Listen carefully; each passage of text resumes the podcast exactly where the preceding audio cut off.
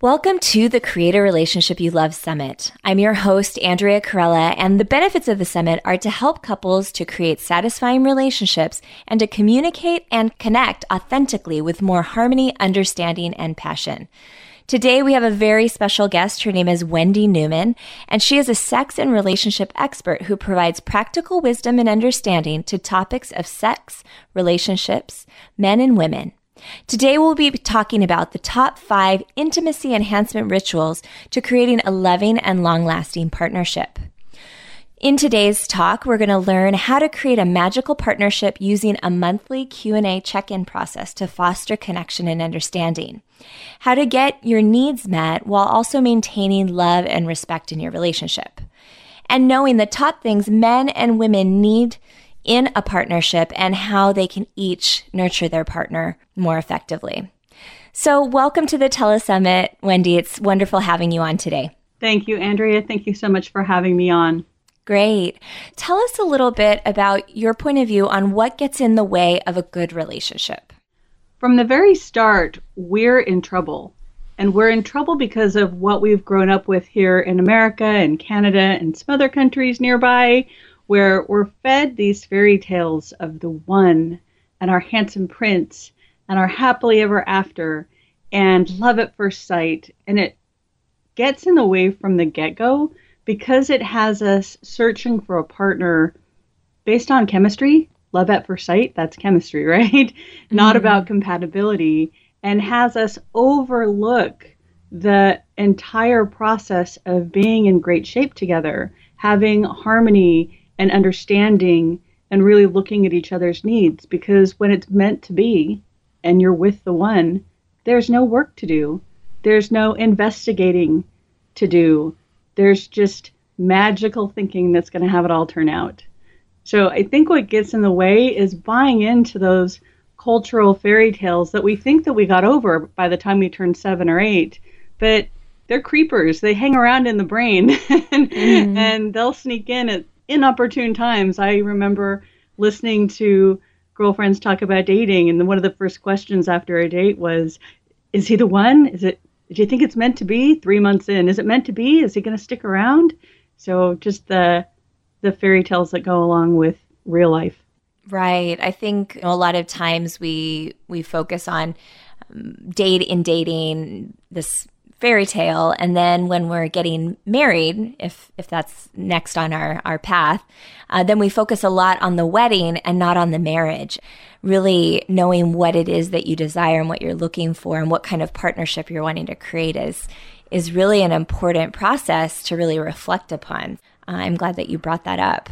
Now, once we're in a partnership, I know that you have a full moon ritual that you practice with your husband and, and a story of how that came to be.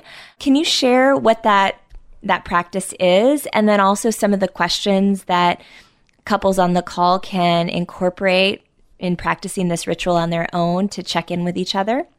Absolutely. We have what's called a full moon ritual, and in the full moon ritual that we created together, there's 15 questions that we ask each other. And they're the same questions every month, they don't change. And we ask each other these questions back and forth. And I'm happy to share a few with you. But I'd like to talk about how it got started in the first place. This whole process got started long before he and I ever met, because since 2002, I've been leading workshops to help women understand men better and to really get what we need. And this whole piece came out of a workshop that I lead for women about sex, how to get what you need with your partner, and how to get over any hurts and injuries from the past. And in leading this workshop, I've led it dozens and dozens and dozens of times in cities all over the US and in Canada. And it's the same workshop, different women, different experiences, but it's pretty much the same questions and thoughts that I'm giving them to work from. And there's a section on Sunday morning on infidelity, and I talk about how to help prevent it in a relationship. And I'm going to tell you that there's a question that you could ask your partner and have your partner ask you that question back. It's not a one way street, right? We're in a partnership.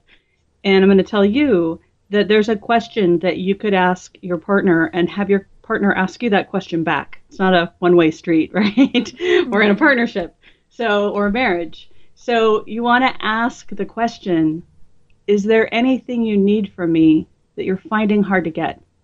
Or, more importantly, if you're in a long term marriage, is there anything you need from me that you have given up on getting?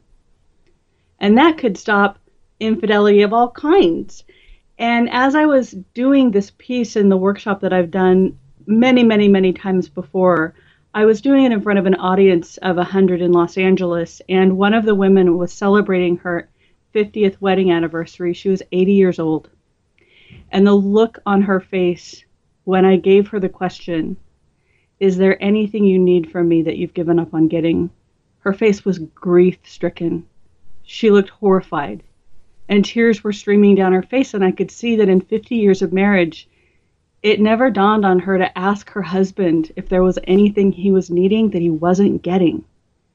Nor had she had the opportunity to share with him anything she needed that she wasn't getting. And it made me decide right then and there that I needed to incorporate that into my relationship. And I thought maybe I'd ask that question once a year or something, not once every 50 years. And when I was sharing it with my partner Dave, he said, Oh no, no, how about twice a month? mm. And I said, oh, that's too much communication. So he's, he's an oversharer and an overcommunicator.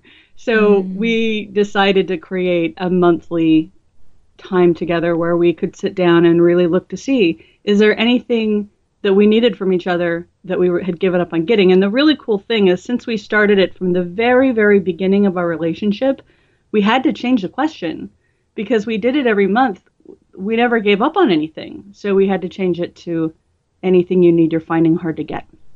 Mm. And what are some other, if you could give us, I know that there are 15 of them, could you share maybe two or three other questions that, that couples on the call can also engage in on a monthly basis with their partner? Yeah, absolutely. One I really love was, hey, so what did you make up about me or about us this month? Mm. And it's so great because when we do this monthly ritual, we really take the time to get into a snuggly space together and really coming from no one's misbehaving. This is a very safe place to say what you need and what you're feeling, even if it's not true, even if it's ridiculous, without the other one having any kind of judgment. So there's this really playful spirit to the ritual, but it can go very deep and, and it's a very real thing. So in the beginning, we would ask each other, "Is there anything you made up?" Because we make things up in our day to day lives. We just make things up, right? right. Interpretation. It's right. The, our brains are meaning making machines. Exactly. so we'll make something up, and we won't share it, and then we'll be responding to something that isn't real that we made up. So mm. just thought we'd have the opportunity to say it. And the first six months of our relationship, the answer was always the opposite of what was really going on. And literally at like the six month mark, I he said something like, "I I made up this thing about you," and I said, "Yeah, it, it's kind of true." mm. It was the beginning of the things getting real around here. right, right. but it's great because then we get to sort of have it on the table. And and if it's a negative thing, you know as well as I do, Andrea, that there's just never a good time to bring up something uncomfortable. There's just never a good time. Life is busy. There's a million things to do. Might as well just sweep it under the rug and hope it gets better. But that doesn't always work. So that's mm-hmm. a great question. Now, I'll, I'll give you another one because you asked for it. A question that is designed for me that Dave had to make up because he was getting frustrated by it was I have to ask him, is there anything that you've been trying to contribute to me that I've been resisting? Mm. Because I'm a powerful woman. I got this. I got it. I don't need this. I don't need help. I got it. And sometimes I'm not receptive. And that's one of the least attractive qualities in a mate. mm-hmm. Being non receptive to the gifts they're trying to give you, right? Right, right. Yes, because obviously the person wants it to be appreciated and acknowledged. And if we're side sidetracked or busy or don't notice it, then it's difficult for love to be given and received. So that's a great question as well. Yeah, and and even blocked, like not even letting them do the thing they want to do. You know. Mm, mm-hmm. Absolutely. Yeah. Absolutely. Tell us what are some of the main things women need to know about men, power, and partnership, and how they can make their relationship better? Mm.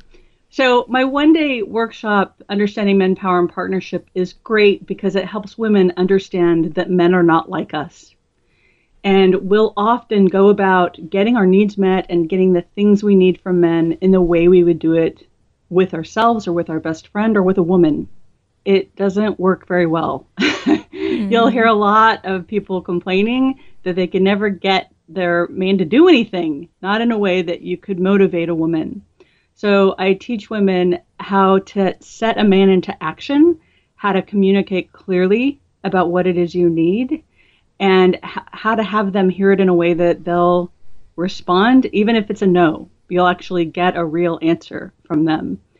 And really looking at our power the power of a man in a partnership, but, but our power as a woman and how we can best use it for good.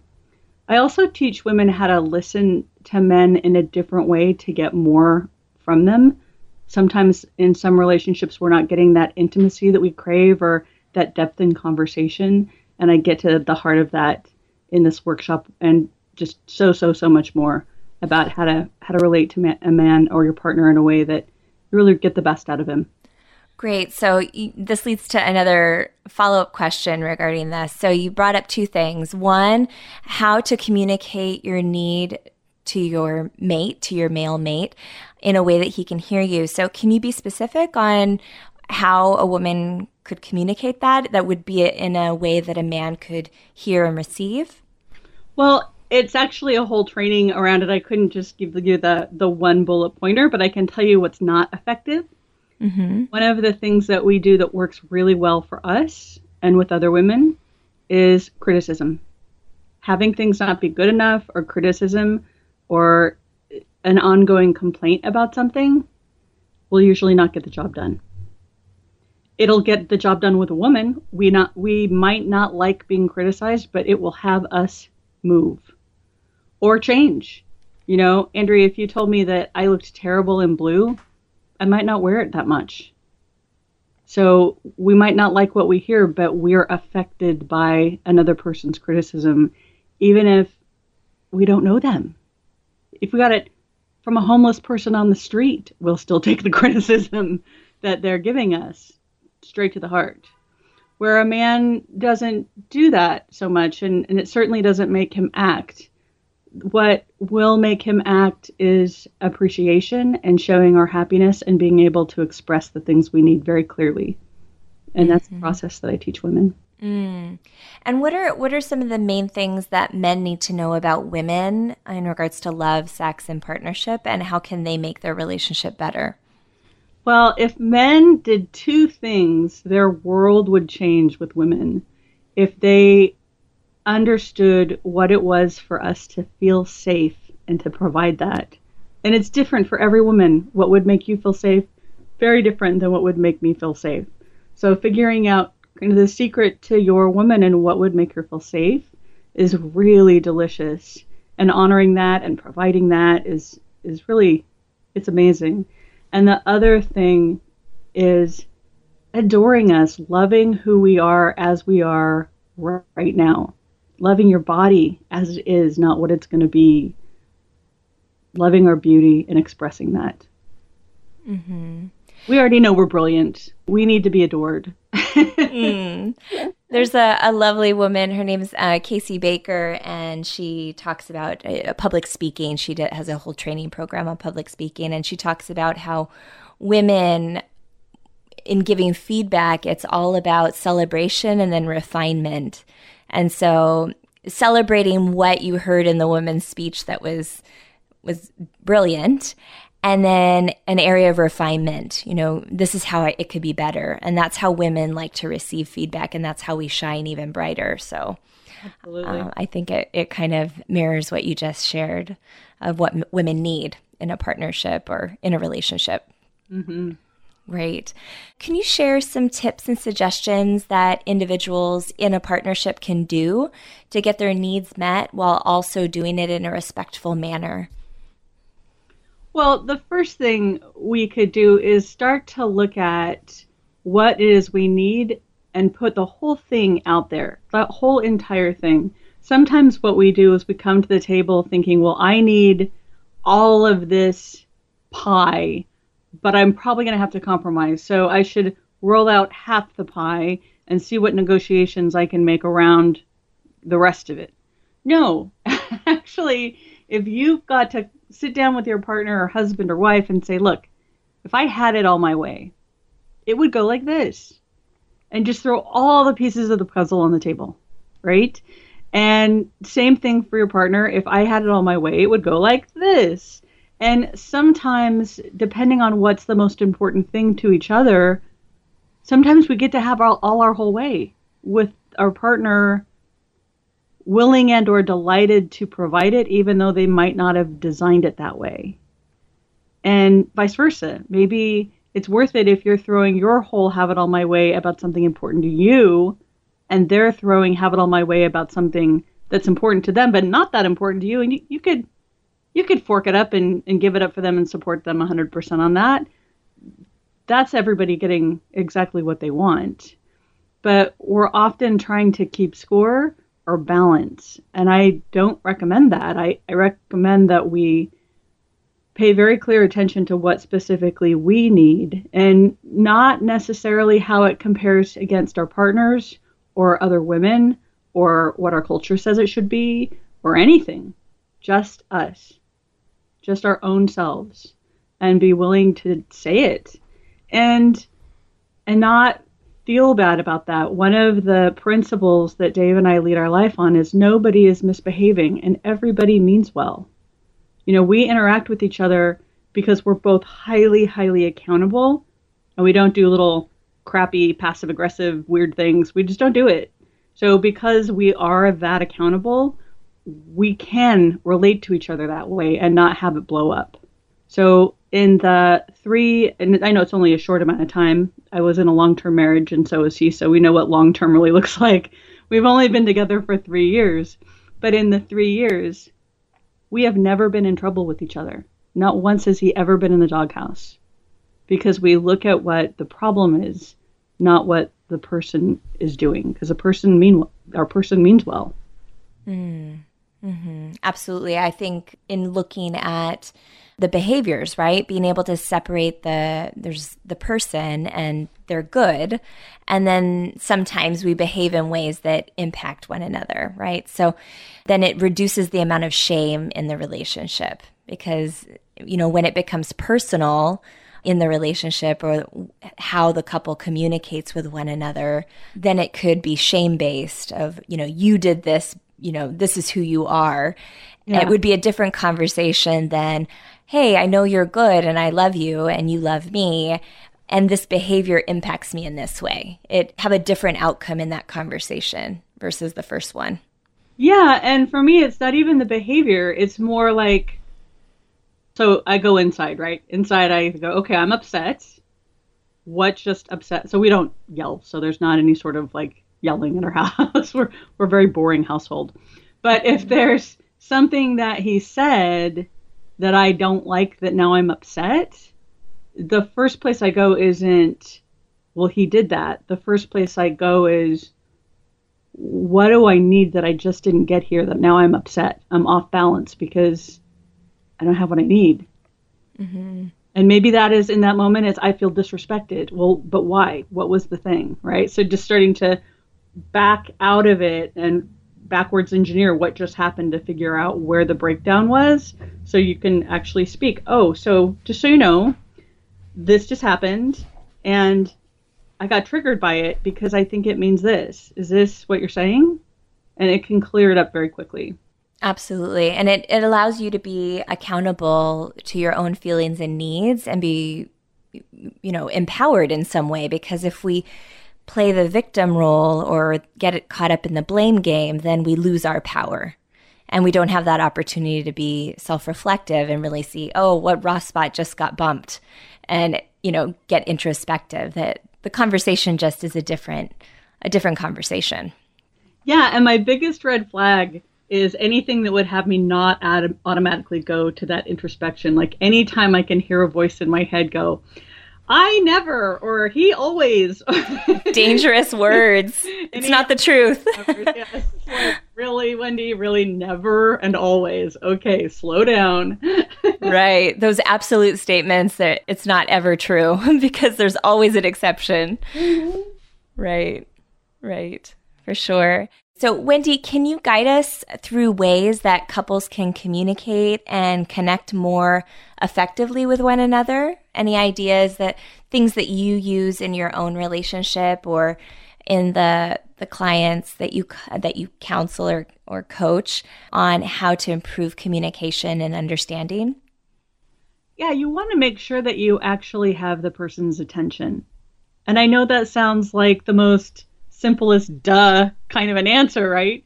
But I think back to my past life without all this training about men that I've had over the past 14 years, and I think about how I used to speak to my beloved, beloved dear ex husband.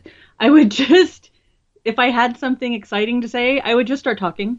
Like, I would start saying, Hey, do you want to go on Saturday night to see Mark Heitzel at the Great American Music Hall uh, at 7 o'clock? Do we have plans that night? And I'd just start talking.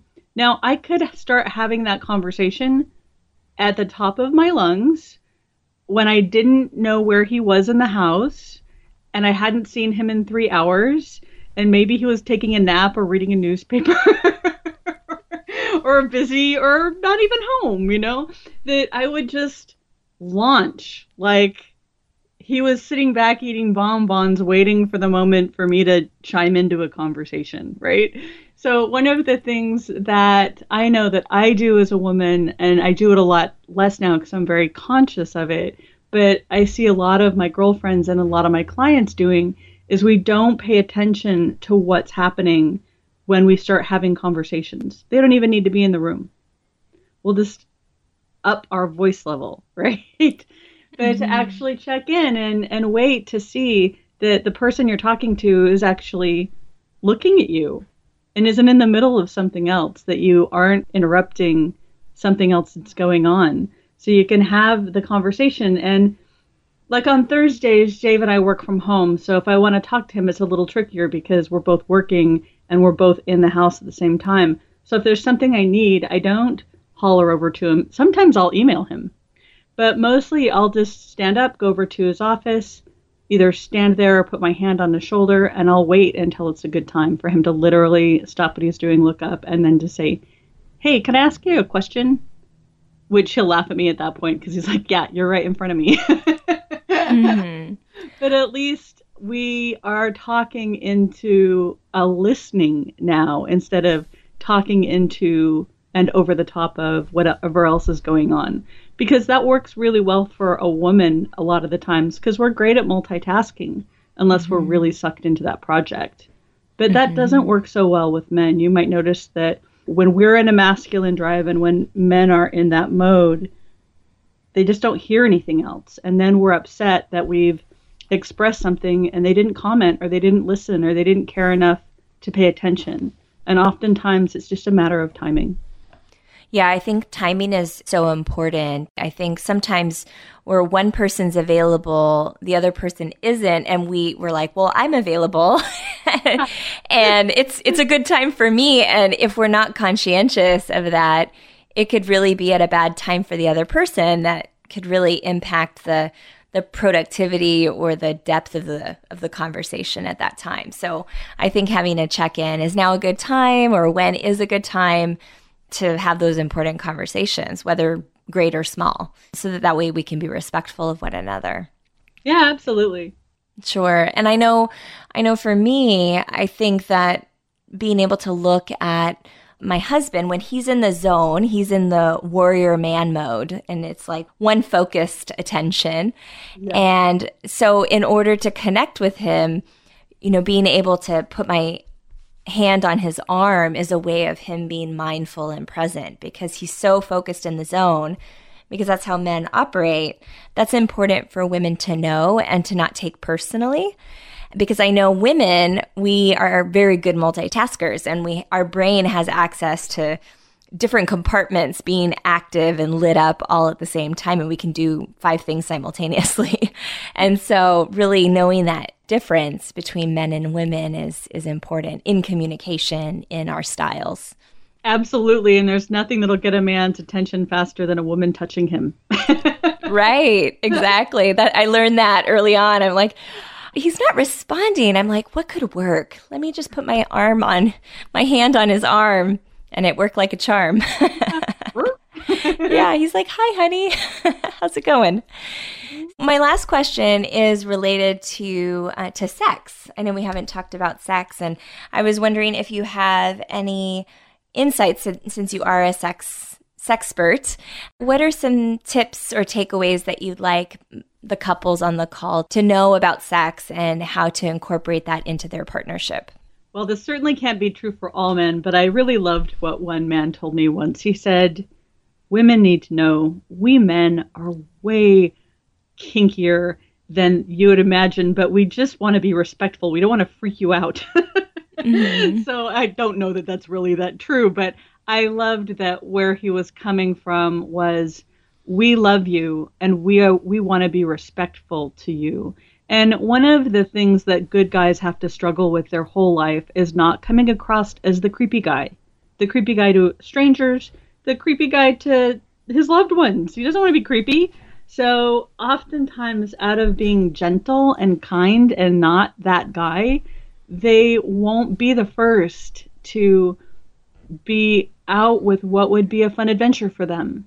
So I recommend that if you do do something like take on my full moon ritual, even in your own way, that you just spend a little time together once a month to talk about how things could be better for your relationship and what could work. My highest recommendation is that a woman be brave and open and let it be a safe space for both of you to really talk about what would be something fun that you have never tried together that you would like that might have you be more connected or have more of an adventure or even experience newness. Because one of the tricky parts about being married or in a committed partnership is when it comes to sex, we have each other.